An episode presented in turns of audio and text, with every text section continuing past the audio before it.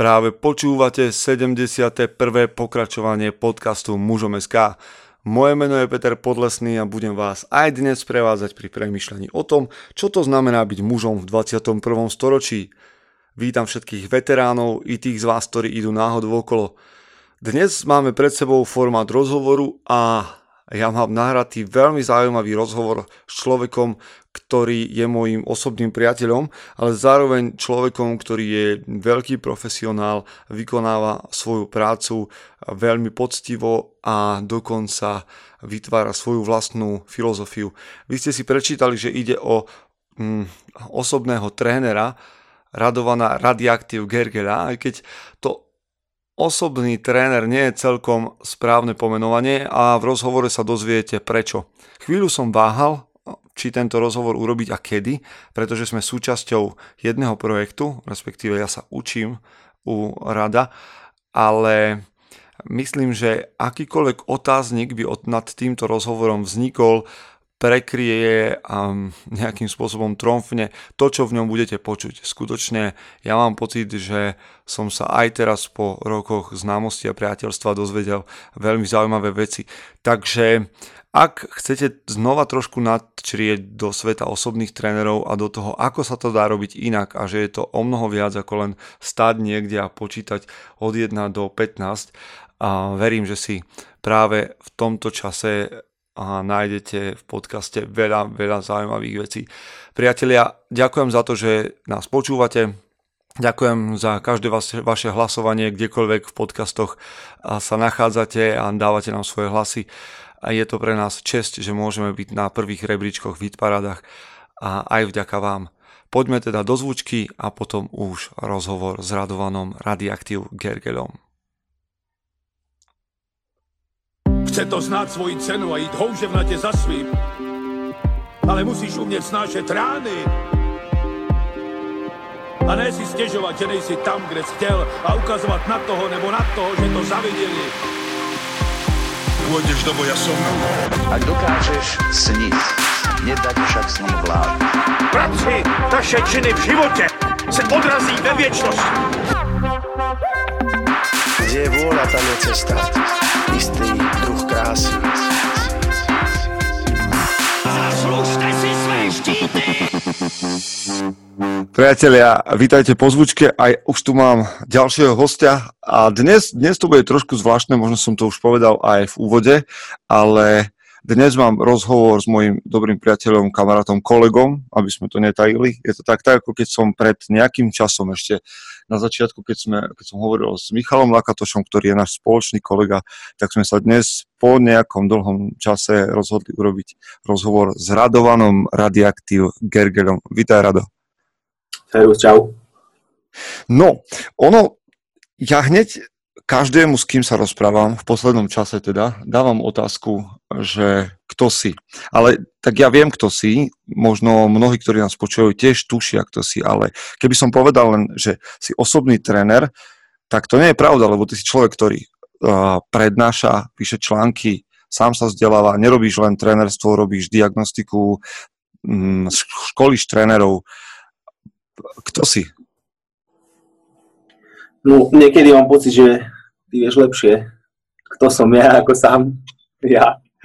Ale každopádne to momentálne som už e, povedzme taký stvoriteľ filozofie, no možno to už nazvať, že filozofie radiaktív, takže povedzme akýsi tréner, spisovateľ, tvorca, uh, nákupčí, No inak o tých nákupoch by sme ľuďom mohli rozprávať, ale no a viem, že, že lebo k tým jednotlivým veciam, čo robíš, ak to si sa samozrejme dostaneme v rozhovore, ale začneme pekne od začiatku. Ja som ťa zaregistroval ešte, keď sme boli stredoškoláci, tým, že sme mali spoločných známych a vtedy si bol známy tým medzi ľuďmi, ja nechcem povedať, čím všetkým si bol známy, ale jedna z tých vecí, ktorá sa v tebe, v tvojom živote splnila, bolo, že si bol um, zapálený pre vojsko. Kedy, kedy to začalo? Tak ja som o tom raz zapísal eh, článok, dokonca ešte stále je na, už teraz na smečku na blogu.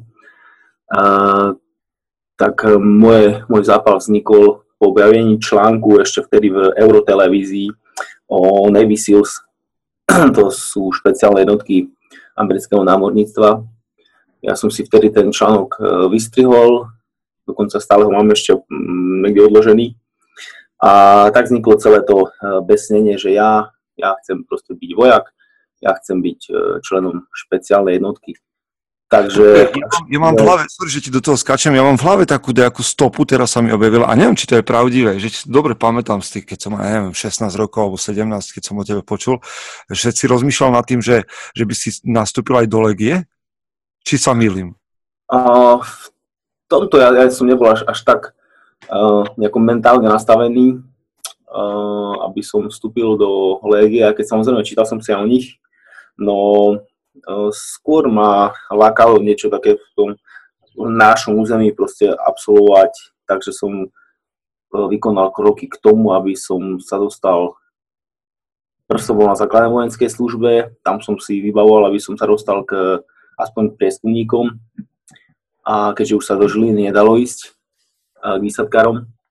A následne po absolvovaní vojenskej služby základnej som podpísal tiež bavovať, ja som sa dostal do Bardejova k, už k výsadkárom, čo bol taký môj sen, kde som strávil rok, uh,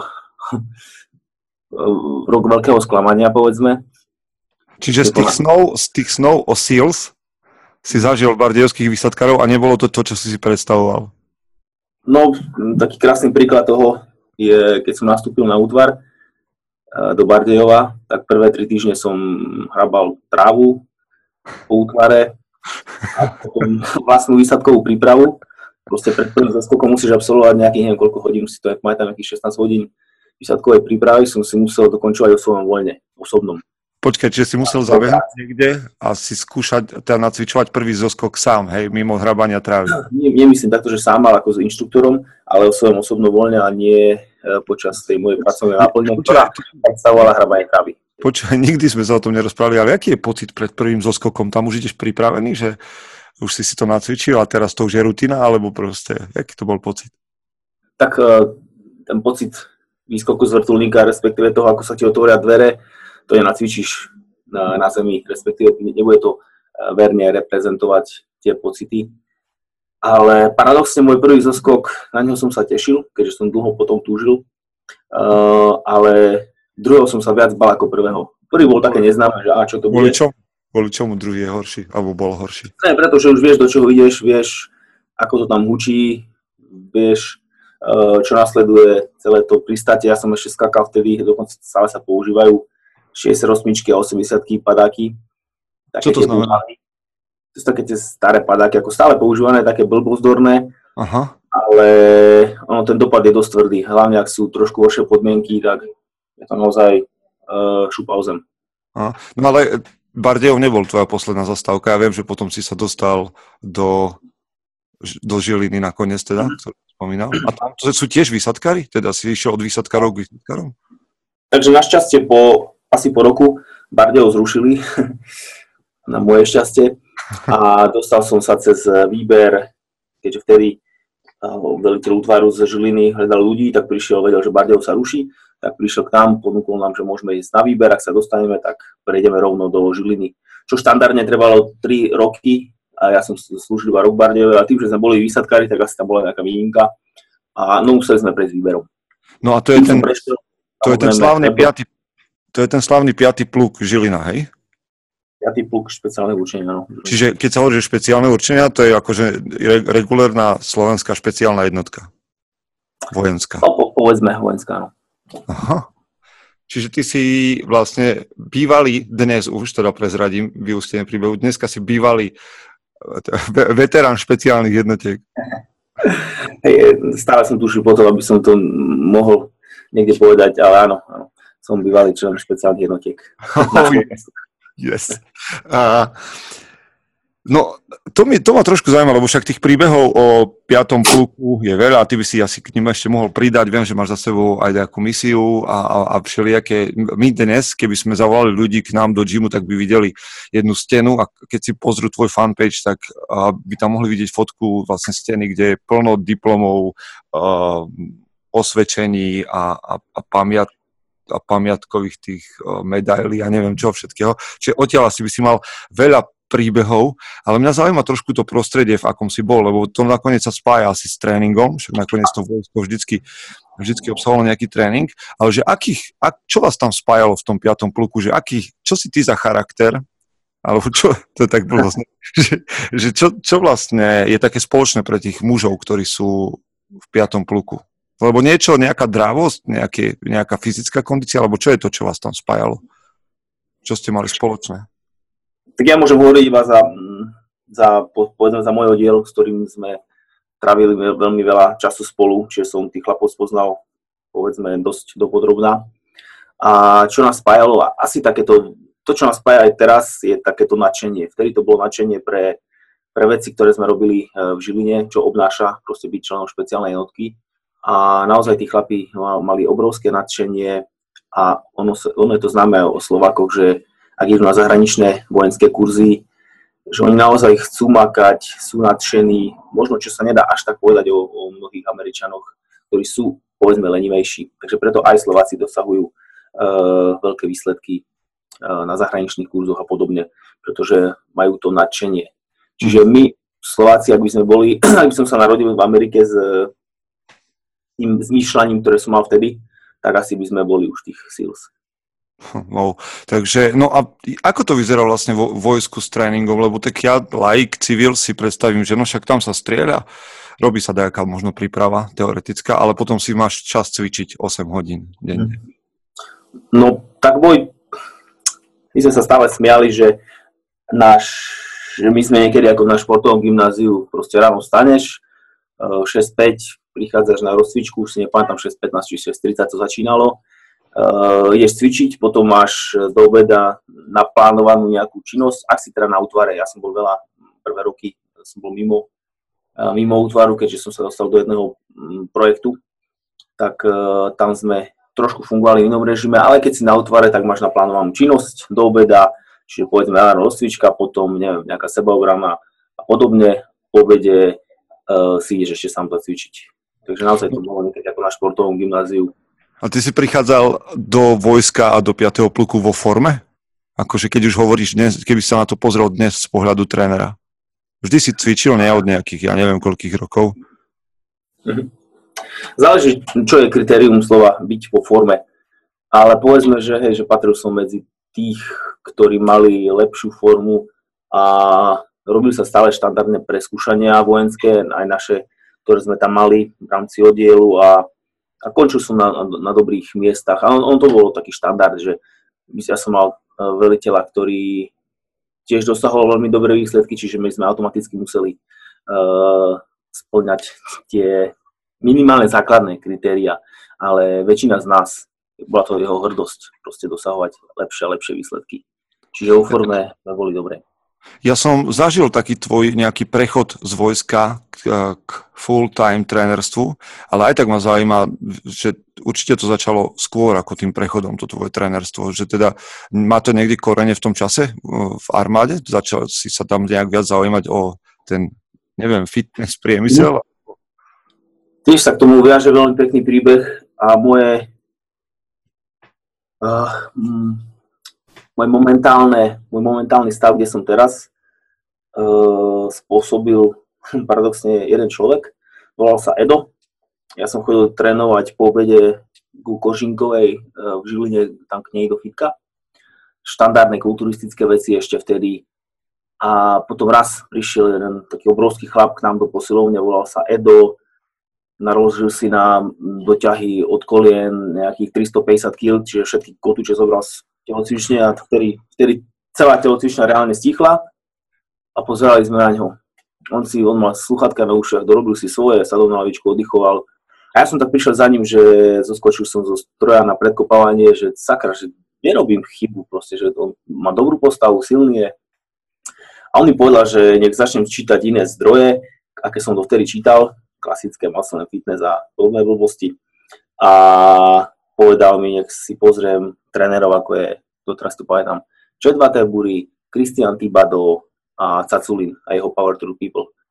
A tak to, tam nastal môj, môj veľký moja veľká zmena, začal som čítať kvalitnejšie materiály a odtedy to už išlo opäť, začalo také nové nadšenie, popri nadšení z, z toho, čo som robil, toho vojenského.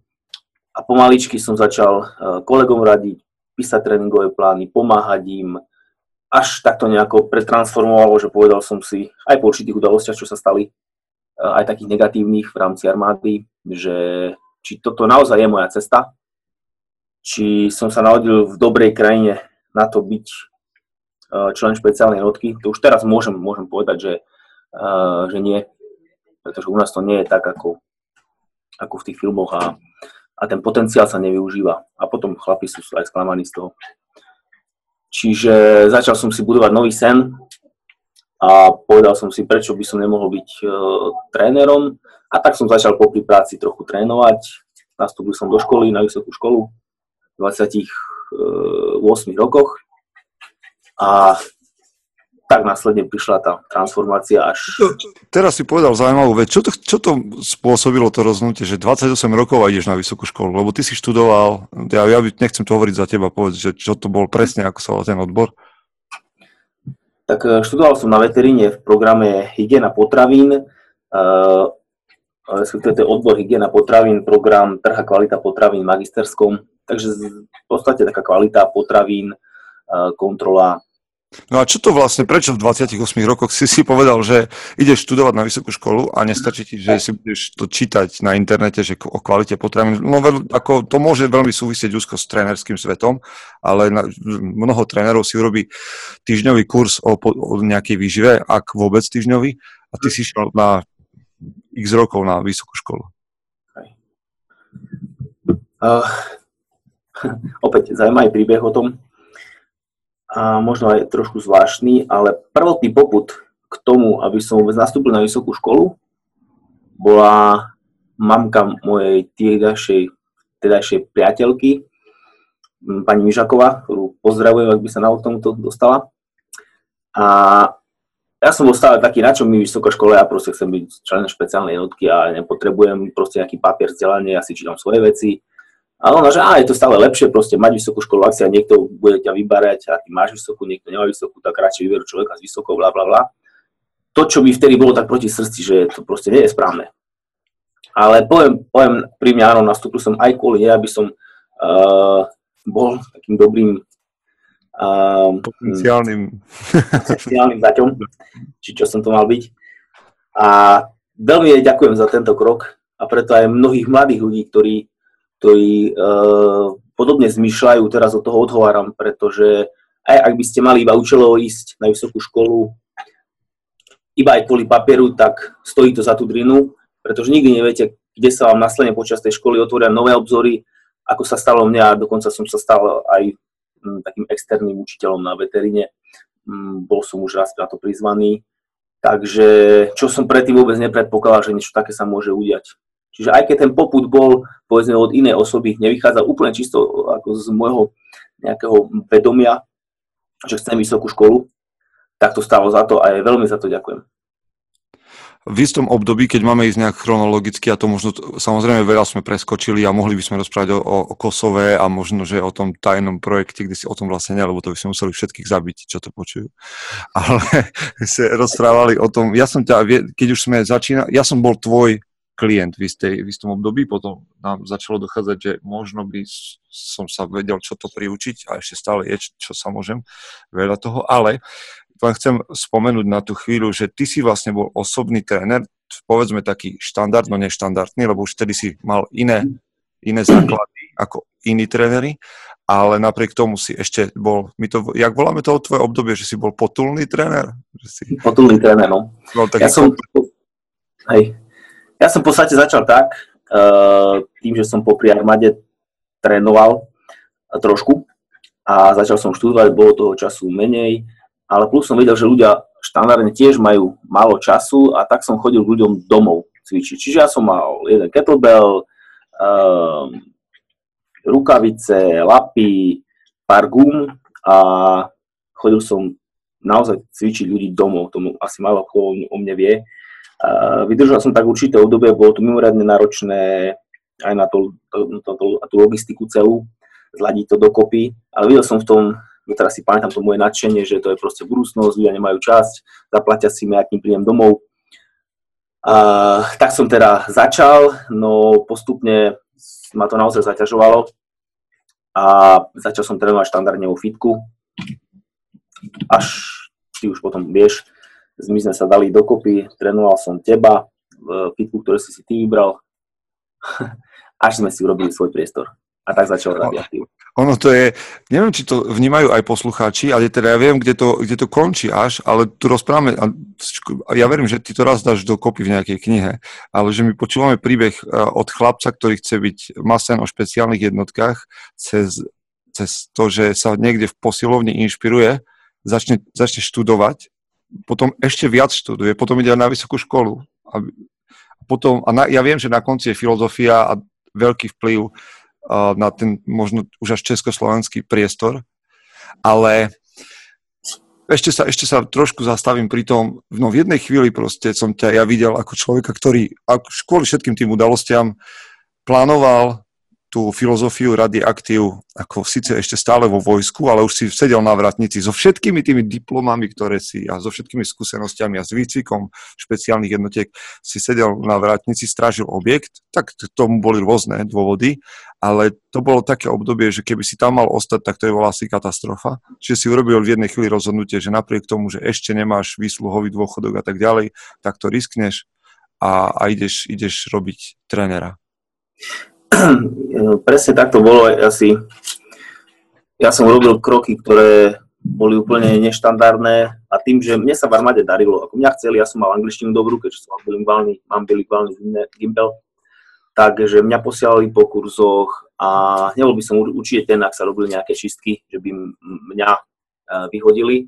No nevedel som tam proste už svoju budúcnosť aj pro tých určitých udalostiach a tak som proste jedného dňa sa rozhodol, že uh, idem z slušného miesta, z dobrého platu, stabilného, z istoty určitej do neznáma. Dal som výpoveď, doštudoval som, ja som potreboval doštudovať uh, uh, denne.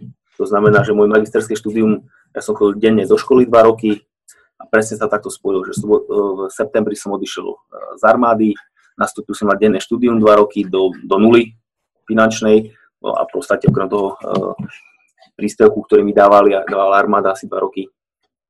A začal som viac a viac trénovať, začal som viac a viac písať článkov, až som tu, kde som a robím s tebou rozhovor. No a čo je teda to, o čom hovoríme, keď by sme to mali povedať ľuďom, že čo to znamená filozofia radioaktív? O, o, čom vlastne, o čom vlastne hovoríme celú dobu? Lebo sú ľudia, ktorí sa pravdepodobne nehýbu, možno o tom e, rozmýšľajú a v tebe počujú, že aha, tak toto je troška iný tréner, ale mňa v čom si iný ako stovky trénerov na Slovensku? Asi naj, najvernejšie to popisuje práve ten citát, ktorý nosíme na tričku, ktorý som ukradol od Martina Runiho, keď som bol na kurze v Dánsku, a ktorý hovorí o tom, že tréneri trénujú ľudí a koučovia menia ľudí. Čiže práve to moje nadšenie, ktoré asi moja taká z, naj, z, naj, z najlepších vlastností, povedzme, a, či to už bolo nadšenie pre armádu, ktoré má silno ťahalo k tomu, aby som robil reálne kroky, aby som sa dostal tam, kde som bol v rámci armády. Alebo teraz to radioaktív, proste ja som stále bol mimoriadne nadšený. Ja som aj teraz nadšený, ak vidím, čo ty to dobre vieš, vidím novú osu, vidím nejaké nové nadšenia, ja proste ja to chcem okamžite mať, chcem to otestovať, vyskúšať, čo nás stojí ako peňazí. Takže to nadšenie je mimoriadne dôležité pre úspech, myslím, že v akékoľvek sfére. Ak ľudia cítia, že, že si nadšený, nemajú problém jednak zaplatiť, nemajú problém sa vrátiť a, a aj s radosťou. Takže nadšenie je mimoriadne dôležité a týmto nadšením my dokážeme ľudí aj meniť. Mm. Práve tým je filozofia radiaktív iná, že my sa naozaj snažíme hm, pracovať na tom človeku ako na takom komplexe, či už v rámci výživy, tým, čo mu ponúkame aj u nás, priestor hm, taký neštandardný, naše vstupné vstupná naša hala.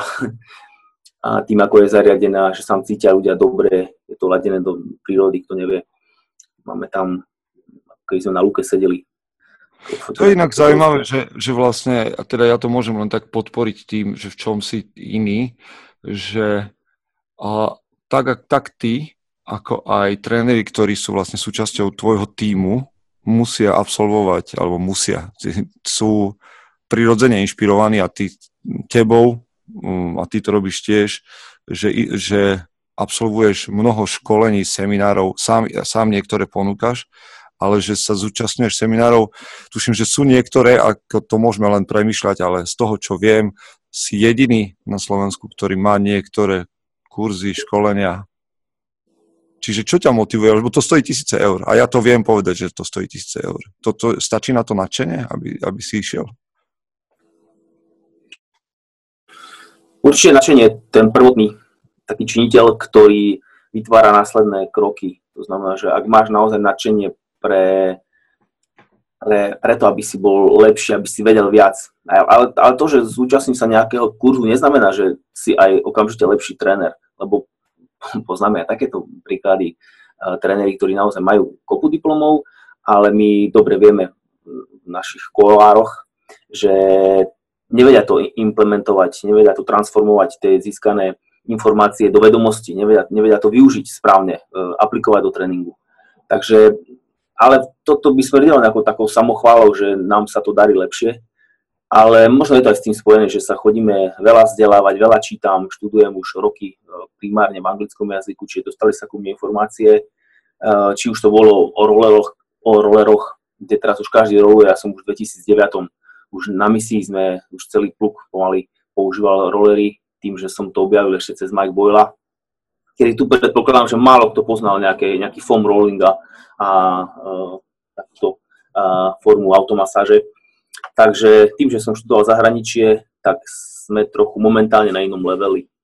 Ale... A čo, ako by si to ty definoval dnes, čo je tvoja, prečo nie, pre, teda ja prezradím, že tak nerobíš crossfit, nerobíš jogu, čo robíš, čo je tvoje hlavné zacielenie?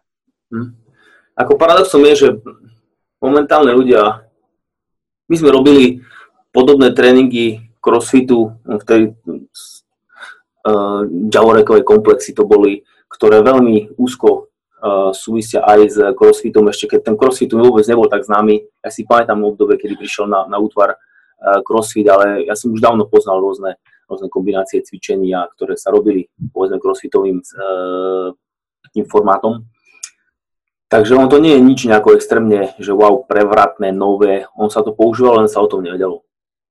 Alebo možno oni tomu dali trošku takú celenejší charakter a, a hlavne načinie priniesli, čo je veľká vďaka crossfitu, že Uh, vieme naozaj teraz používať náčinie, ktoré sme videli iba v zahraničí. Uh-huh. A dosť to spopularizovali mimo tých negatív crossfitu. Takže čo robíme my?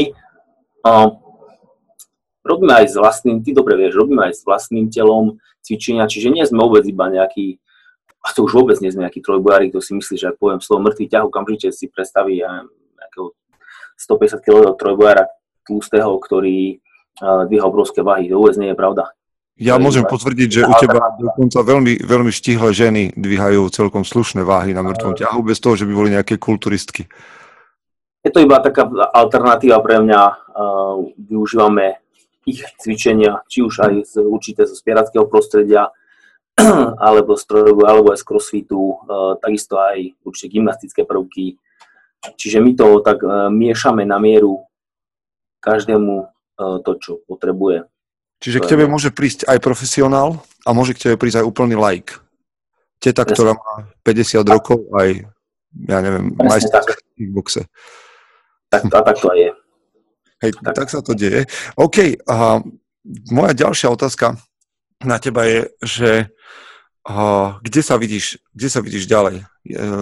Už, si, už si tam, máš dnes dačo po 30 asi by som mohol povedať aj koľko, ale to nie je tak podstatné ako to, že ty máš ešte väčší cieľ, ako je to mať svoj tím trénerov, mať svoje priestory. Za... Školíš trénerov, máš, máš vlastne trénerský kurz, respektíve trénerskú školu v istých cvičeniach a v istej filozofii. Ešte kam sa dá ísť ďalej?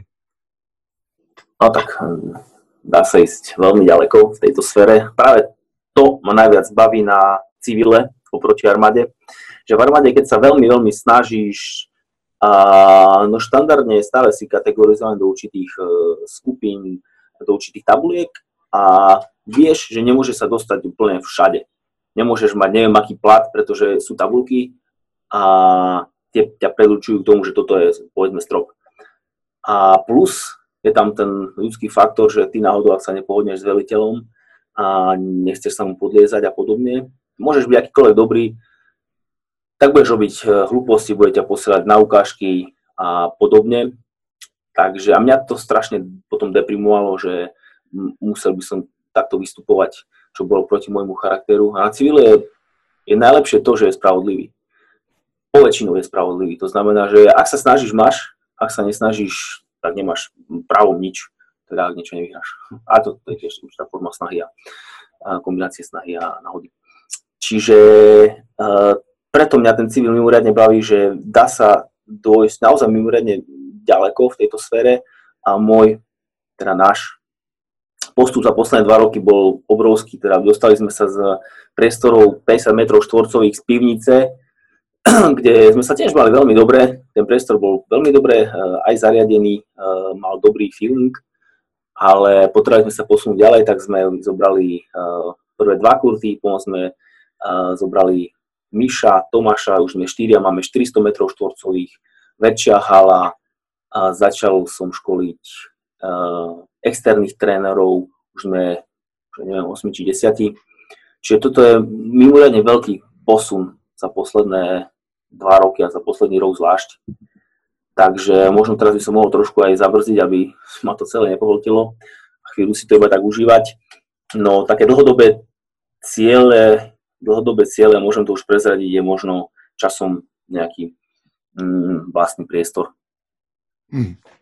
Zaujímavé, no ja to, ja to budem uh, sledovať, lebo som toho súčasťou, ale určite to odporúčam sledovať aj ďalším ľuďom. Predstav si, že nás počúva teraz uh, nejaký mladý chalan, ktorý chce byť tréner, lebo teba počul, že si vyštartoval raketovo. Čo má urobiť? Alebo čo nemá urobiť? Ja neviem, čo by si povedal chlapcovi, čo za tebou príde, že ja chcem byť tréner. Tak nech reálne príde za mnou a ja mu to vysvetlím osobne, čo to všetko obnáša. A záleží, aký chceš byť tréner ako môžeš byť tréner aj za 5 eur, možno môžeš byť aj dobrý, ale za 5 eur sa neposunieš osobne ďalej, ne, nebudeš mať tisícové uh, kurzy v tisícových hodnotách, pretože na to nebudeš mať. Ja som o tom písal minulé taký dosť mm, revolučný článok, obľúbený veľmi, o nepredaných tréneroch, keďže mnohí aj mňa hejtujú za to, koľko beriem, ale som na to hrdý. OK, takže budeš očakávať teraz zástup uh, ľudí, ktorí sa chcú, budú chcieť dozvieť, ako byť dobrým trénerom. Ja, ja musím ja... vidieť v očiach toho chlapca, že to nie je iba o tom, že chcem trénovať, neviem, chcem byť so ženami, alebo uh, chcem mať peniaze, ako má tréner, v podstate relatívne uh, práca, kde sa extrémne nenarobíš, uh, ale kto naozaj je potom tým reálne dobrým trénerom, tak vie, že to stojí veľmi veľa úsilia, či už v rámci štúdia vecí, zariadovania, finančného úsilia a to je tá druhá stránka, ktorú mnohí nevidia, vidia iba. Po, po pravde, ako ja nechcem robiť z trénerstva nejakú prácu v bani, ale zase odtrénovať nejakých 6, 8, 9 hodín, keď je to taký veľký tlak, že chceš vyhovieť klientom, tiež není zabava, lebo my respektíve ty pri tréningoch nesedíš a nepozeráš do telefónu, ale sústredíš sa, nakladáš, skladáš váhy, robíš to 8 hodín v kuse, chceš ísť na vecko, tak sa si požiadaš uh, opýtanie, teda opýtaš klienta a, a ideš, ale inak si tam v kuse. Ono to v podstate veľmi úzko prirovnávam k takému učiteľstvu. Tiež byť učiteľom a, a odučiť neviem, 8 hodín v kuse naraz bez prestávky je mimoriadne náročný a tiež tam iba sedia, ale ty ak potrebuješ pracovať s tým klientom, potrebuješ mu vysvetľovať veci, potrebuješ nájsť ten správny kľúč k jeho pochopeniu, povedzme, toho bedrového ohybu.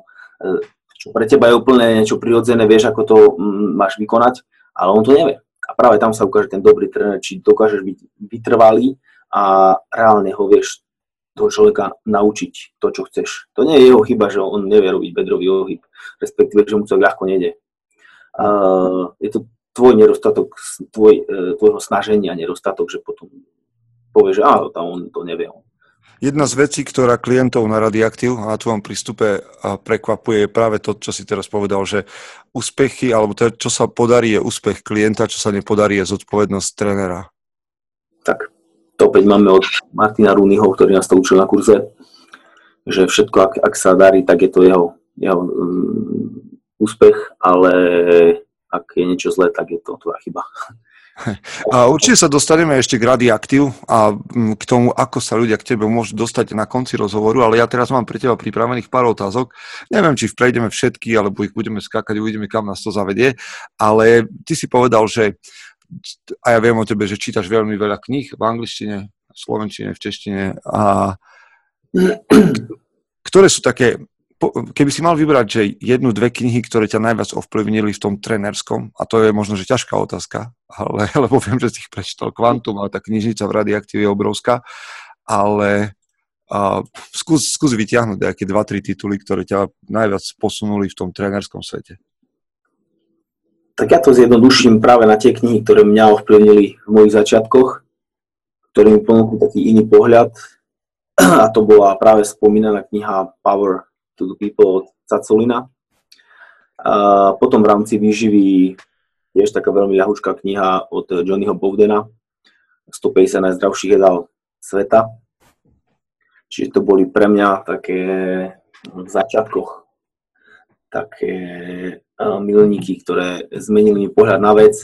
Samozrejme momentálne pri momentálnych mojich vedomostiach a Mm, tom, v čom sa ešte chcem rozvíjať, tak to sú knihy, ktoré sú už dosť také špecifické a neviem, či to mm, niekomu uh, už nejakému začiatočníkovi toľko dá, ako momentálne mne teraz, ale určite by to boli knihy od Stuarta McGilla, Low Back Disorders napríklad, alebo mm, knihy z určitého fyziosveta uh, od autorky ako je Kendall, alebo Šarmanová, a to okay. je skôr taká, taká moja okay. uchylka, že to mňa tak ďalej posúva, ale myslím, že pre štandardného mm, trénera, ktorý nemá takéto vedomosti a nie je na, na, tam, kde ja, tak by mu to veľa nedalo asi. A, a máš nejakú takú knihu, ktorá je mimo trénerského sveta, ktorú by si odporučil? Že si ju čítal, ja neviem, v poslednom čase a...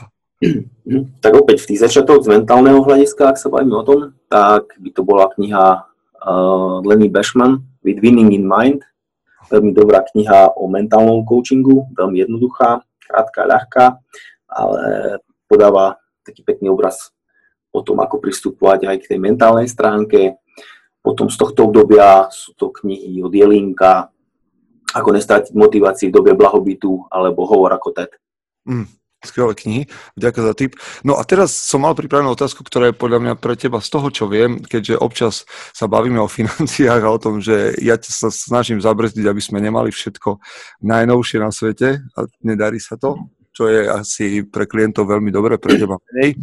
Ale keby si mal povedať, že ale teraz takú malú investíciu, pre mnohých nie je malá, že do 100 eur kúpil si si niečo do 100 eur, čo teraz že ceníš, ale také, že posledný pol rok alebo posledné 3 mesiace, daj nejaký tip pre ľudí, že toto sa vám oplatí kúpiť za 100 eur. A nemusí to byť možno konkrétna vec, môže to byť zážitok alebo čokoľvek ti napadne.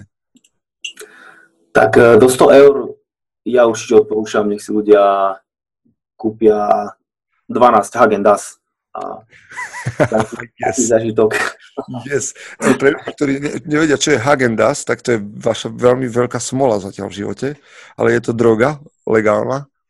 je to, Hagendas je zmrzlina. Napriek tomu, ako znie názov, je to americká zmrzlina s nič neznamenajúcim názvom, ktorý znie len holandský, aby sa dobre predávala. Skoro 13 kúpiš. 13? Kúpiš akcií, no. Za 100 eur si kúpte 13 Hagenda z Merlin a váš život bude... Starý o zažitok. Alebo 3 dní. Záleží. A máš nejaké svoje také, že obľúbené zlyhanie? Že si pamätáš, že toto bolo zlyhanie, ktoré ma nasmerovalo v živote ďalej? Že, že nesom rád, že, alebo teda možno by som mohol byť nešťastný, že sa to stalo, ale nakoniec to bolo dobre. Mm-hmm. Tak tým, že riešim ľuďom aj rôzne bolesti v rámci, či už také tie s vodovkami najobľúbenejšie, a to sú kríže, tak uh, také moje bolesti a moje také zlyhania, či už v rámci, aj ak, ak mne sa niečo nepodarilo v rámci techniky, a kde som cítil aj ja, že to, že to si odneslo svoju daň a prišli bolesti, tak každé práve takéto moje zlyhanie a každá bolesť mňa posúvala ďalej, aby som zistil, e, prečo tomu došlo, ten mechanizmus vzniku toho zranenia a to následne viem ako viac precítiť potom, ak potom odporúčam uh, iným ľuďom, čo majú a čo nemajú robiť. Čiže ja ďakujem. seklo niekedy v krížoch, hej, že v primrtvom ťahu, lebo dnes vieš povedať, že jak to nerobiť. Uh, ako nie, nie, nie je to nič ako také markantné, aby som teraz bol ochrnutý z toho pol roka, však ty dobre vieš, že budeme sa stále v kuse, ale tie zrania naozaj sú a, a treba sa z nich vedieť poučiť a niekedy niekedy je to dosť aj taká, taký revolučný poznatok, čo platí na to, na to, zname, na to zranenie. A že niekedy aj tie knižné modely nemusia až tak platiť. No a teraz mi napadlo, že vieš, ak ťa ľudia sledujú aj ohľadom tých bolestí, ja viem, že ti uh, píšu častokrát aj, aj profesionáli o tom, že ich niečo brzdí, konia a tak ďalej. Viem, že máš obrovské množstvo fanúšikov, tvoja fanpage má niečo cez 12 tisíc nejakých sledujúcich bez toho, že by si nejak tlačil na to a nakupoval si na fanpage ľudí. Ale už sa začínajú objavovať aj ľudia, začínajú sa objavovať aj ľudia, ktorí sa, sa moderne nazývajú, že hejteri. Oni seba sami vidia asi ako kritici, neviem, ako ich správne pomenovať. Ale keby si mal tieto dve skupiny ľudí nejak dať dokopy a, a napísať niečo na billboard, ktorý si prečítajú, aby odišli s nejakou, nejakou informáciou od teba, čo by si napísal na nejaký mega billboard, kde by si to všetci, ktorý by si všetci ľudia mohli prečítať. Máš takú myšlienku? Takú možno, že nemáš. To len taká... Mám, mám niečo podobné, ale neviem, či to je akože pre hejterov, že v podstate a ja som, ja mnohokrát vystupujem ako hejter, ale mne minulý jeden do reakcie pekne napísal, že uh, ako taký or, originál hejter, taký v tom negatívnom slova zmysle si vtedy, ak nemáš argumenty. Čiže ja sa nie že snažím, ja, mne život priniesie situácie, na ktoré musím reagovať uh, na mojej fanpage a tým pádom môžem vystúpať ako hejter, ale ja po väčšinu tam mám argumenty a nebudem sa s niekým rozprávať a môžeme kľudne hovoriť aj um, protiargumenty. No paradoxne málo kedy sa to stáva a, a toto ma možno trochu tak neteší. Mm, že, ale tak skúsme. Nejakým ohováraniam zbytočným, a, ale nie nejakým pádnym argumentom. Každopádne na ten billboard, čo by som napísal, uh, asi niečo s pohybom v zmysle, že najlepšou pilulkou na svete je naozaj pohyb. Všetci to vedia, všetci lekári, psychiatri to vedia, že nie je lepšej pilulky na svete, ako je pohyb. Či už to je u nás, alebo sa človek hýbe vonku, v podstate plus minus pri akýkoľvek aktivite, aj keď my vieme, že správne nastavený tréning je stokrát lepší ako beh, teraz mám všetci bežci. A aj keď ja už teraz som začal behať, čak roky som behal v armáde, no ak, ak sa pozrieme z pohľadu tej efektivity a toho, že chcem byť e, trošku komplexnejší, tak určite v tej telocvični tým správne zostaveným tréningom z toho množstva tých pohybových vzorov ktoré viem dať dokopy v jednom tréningu, tak to prevyšuje to, čo ti dá iba beh. Okrem mhm. toho, ak to nemiluješ. Teda ak miluješ beh, tak behaj. Ale ak chceš niečo efektívne a komplexnejšie, tak ten tréning v, v telocvični s správne nastaveným programom ti dá viac. OK. Ja myslím, že vlastne, ak ťa ľudia začnú sledovať, tak na mnoho vecí, ktoré si tu načal, no, veľmi jednoducho nájdu článok. Či už na SME, kde sú také tie staršie články, ktoré chceš revidovať postupne, až k, tom, k tým, ktoré máš aktuálne na Facebooku, na tvojej fanpage, takže tam určite dozvedia aj o behu, čo to, čo si spomenul, alebo tak. A počúvaj, priznaj nejakú takú, priznaj do bulváru, nejakú takú vec, uh, že, že máš takú vec, nejaký zvyk vo svojom živote, ktorý ty miluješ, ale všetci nad ním krútia hlavou, že, že nie, že toto je čo, proste to, čo si... Hm. Máš také dačo? Premýšľam. Neviem, ako možno to nakupovanie, možno v tomto som taký, že vy si mnohokrát poviete, že na čo sú ti fotopunky na beh. Proste, že to kvôli uh, štandardnému klientovi netreba to mať odsledované naozaj takto presne, alebo a chce mať ultrazvuk, originálny medicínsky ultrazvuk, ktorý ten najlasnejší môže stojí nejakých 15 tisíc kufríkový a ja chcem mať kvôli štandardnému klientovi, aby som dokázal ho odmerať práve pomocou uh, metódy s ultrazvukom, na ktorú som vyškolený tak ja v tom vidím obrovský, aj kvôli tomu jednému štandardnému klientovi vidím v tom obrovský uh, taký, takú radosť, že ja ho dokážem takto naozaj presne odmerať. Čo momentálne meranie tým ultrazvukom je jedna z najpresnejších metód na svete. Ale vy, keď sa o tom rozprávame, alebo s Myšom, proste vy v tom nevíte žiaden nejaký taký význam, však to proste stačí ti merať aj na InBody, alebo ja neviem, pomocou kalikumetry. Už je tam je určitá samozrejme presnosť, ale ak to porovnáme s, s tým ultrazvukom, tak je to naozaj neporovnateľné. A ja v tom vidím veľký potenciál, ale vy nie, čiže možno to je moja taká uchylka. No ja by som sa pýtal už dnes, že či, že či v Košiciach je ešte niekto, kto meria ultrazvukom podkožný tuk, tak ako sa to robí v Radioaktív, čo by ma zaujímalo, teda nejaký tréner. A ty chceš ísť ešte ďalej, do nejakého ešte lepšieho ultrazvuku. Tak momentálne tým ultrazvukom, ktorý, ktorý meráme, tak je to povedzme také, že taká školská verzia uh, a práve poviem s tým niekto meria, bodymetrixom, ale ak by som sa dostal k tomu medicínskemu ultrazvuku a využil tie vedomosti, ktoré ma naučili v Grácii, tak to by bol iný zažitok, ale asi iba pre mňa. Ale tu, ale tu som mohol si spraviť ja takú novinárskú prácu, že by som zavolal tvojej priateľke a by som sa spýtal na nejakú absurdnú vec, čo robíš. Ale okrem toho, že teda keď ideme niekde na kurz, tak uh, vyhľadávaš agendas v najbližších obchodoch, že ti ho majú a, a podobne. A ešte, že, že, a už ja prezrádzam, že si potrpíš na dobré jedlo. Ale to nie je až také absurdné, no. Ale neviem, do akej miery to zvládaš, že kde už je tá hranica toho, že si, že si mimo. Ale OK. Uh, chcem, keby, keby si mal povedať nejaké zlé odporúčanie, vieš, nejaký mýtus, ktoré počúvaš vo svojej profesii najčastejšie. Vieš, že proste také, že najčastejšie nepravdy, ktoré sa rozprávajú medzi trénermi a ty už dneska máš od toho odstup. Mm. A tá väčšina trénerov to považuje za pravdu, lebo to je proste každý to hovorí, ale ty vieš, že to je nepravdivé. Čo, čo, čo sú také fakty v tvojej profesii? Hm. To mám skôr, hm, ak sa bavíme o štandardných mimo uh, tej našej trénerskej branže, štandardných ľudí, tak možno ten obraz na doplnky výživy, ako je srvátkový proteín. Ja som v rámci mojej bakalárky a diplomovky študoval práve srvátkový proteín a dnes môžem prehlásiť, že je to povedzme potravina, ktorú by mal konzumovať skoro každý od, od uh, detí v určitých im primeraných uh, dávkach až po starých ľudí No počkaj, počkaj, počkaj. Ty chceš povedať teraz všetkým poslucháčom, že, že proteín nie je chémia? ono v podstate aj banán je chémia, ak to rozoberieme. OK.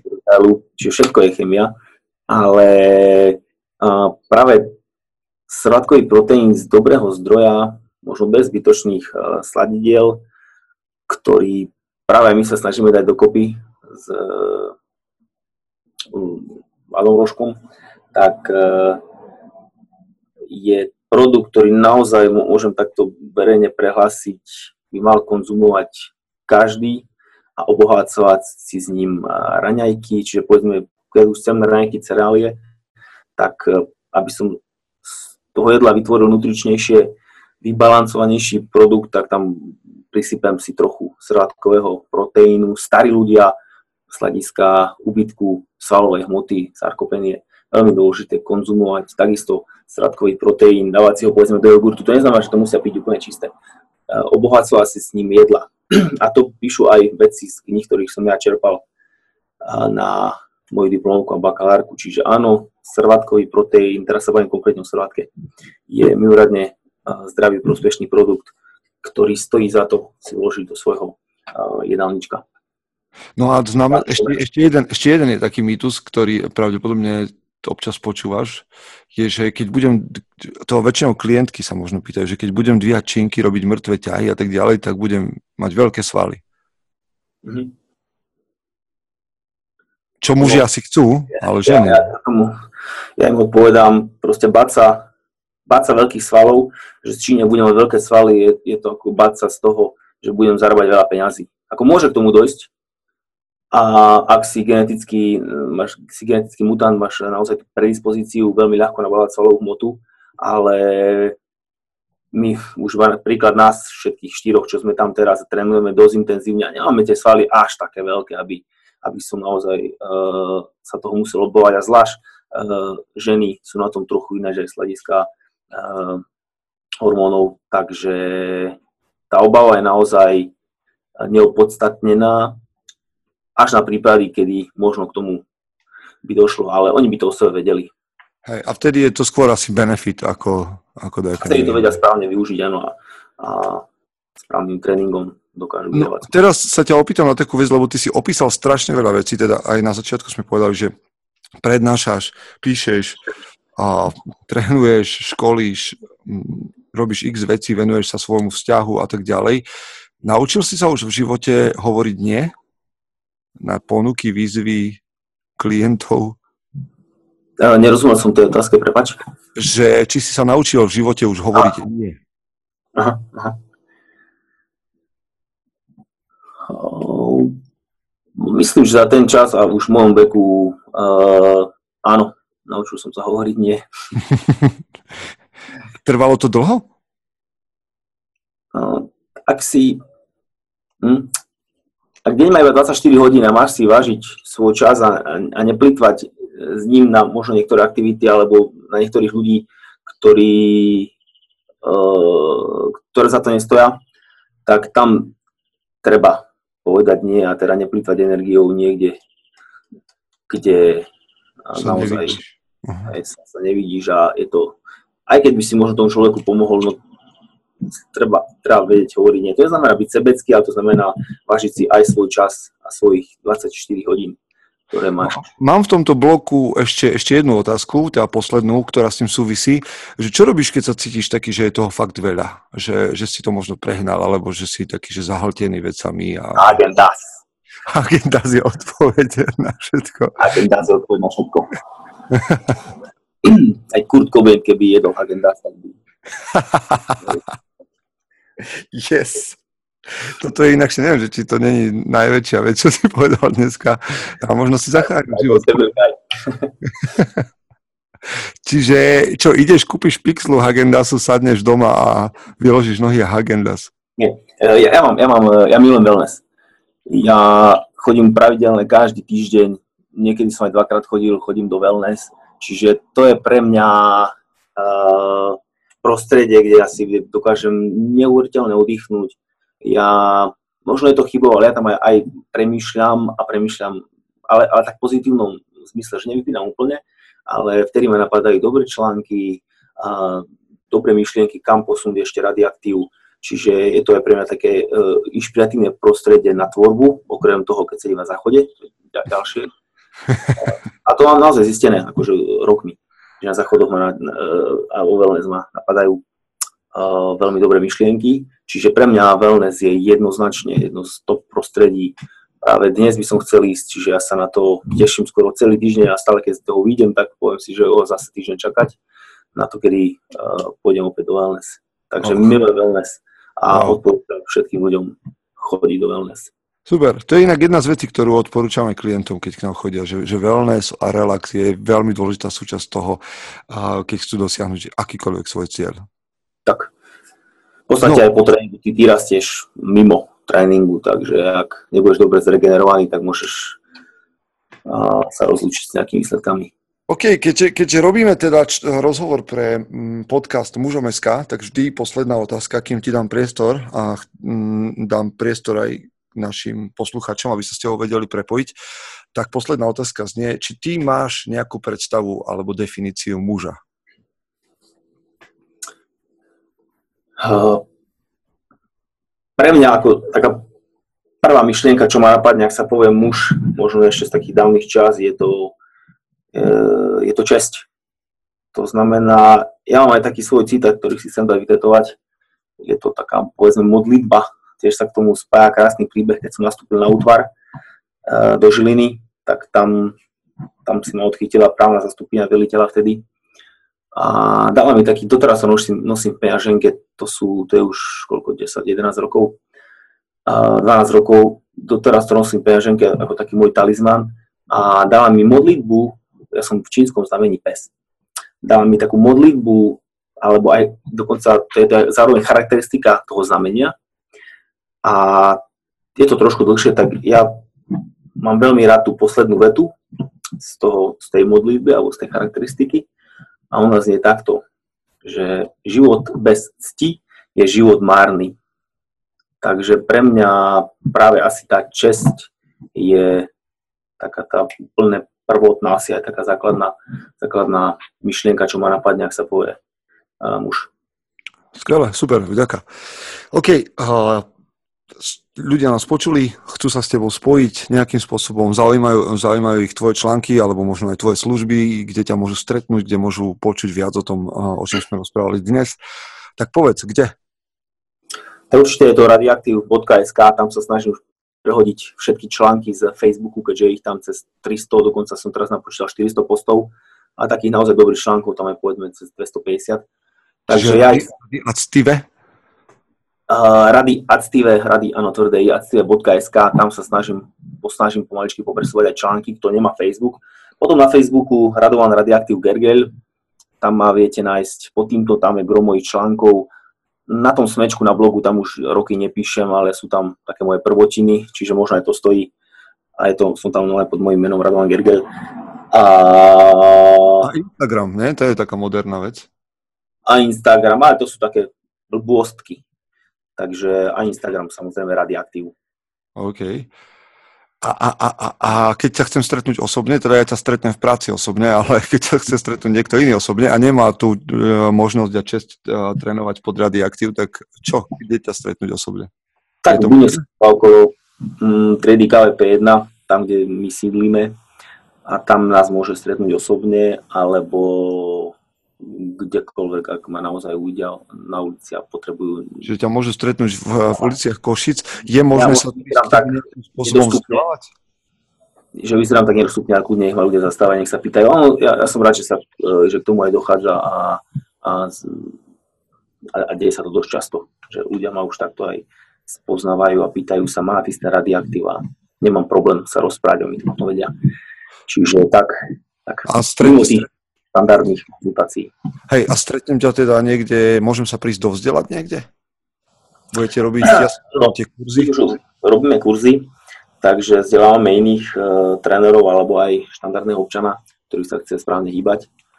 Tak uh, nás najbližšie môžete vidieť, dokonca pozvali sme Vlada Zlatoža, keďže my sme boli tam nedávno u neho na kurze na jeho vyživnom pohybe.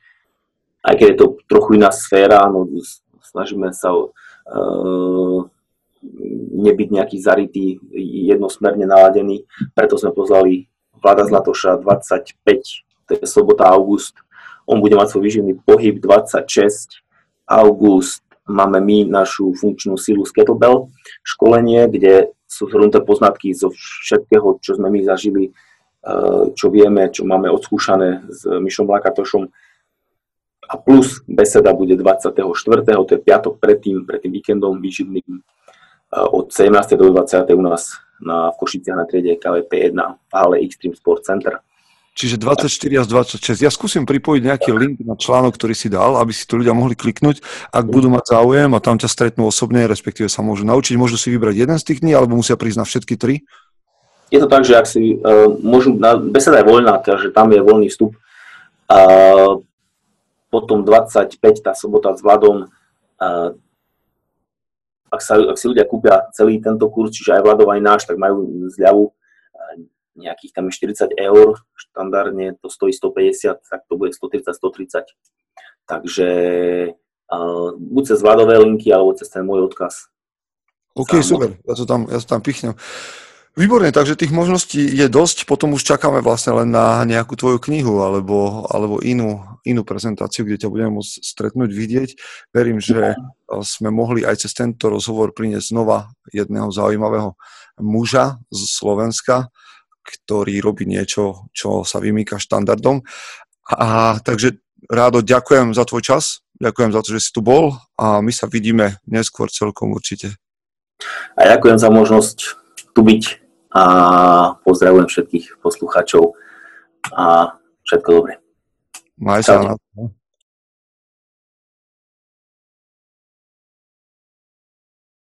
Chce to znát svoji cenu a jít houževnatě za svým. Ale musíš umět snášet rány. A ne si stěžovat, že nejsi tam, kde jsi chtěl a ukazovat na toho nebo na toho, že to zaviděli. Pôjdeš do boja som. Ak dokážeš sniť, nedať však sním vlád. Práci, taše činy v životě se odrazí ve viečnosť. Kde je vôľa, tam je cesta. Istý druh krásy. Zaslužte si své štíty!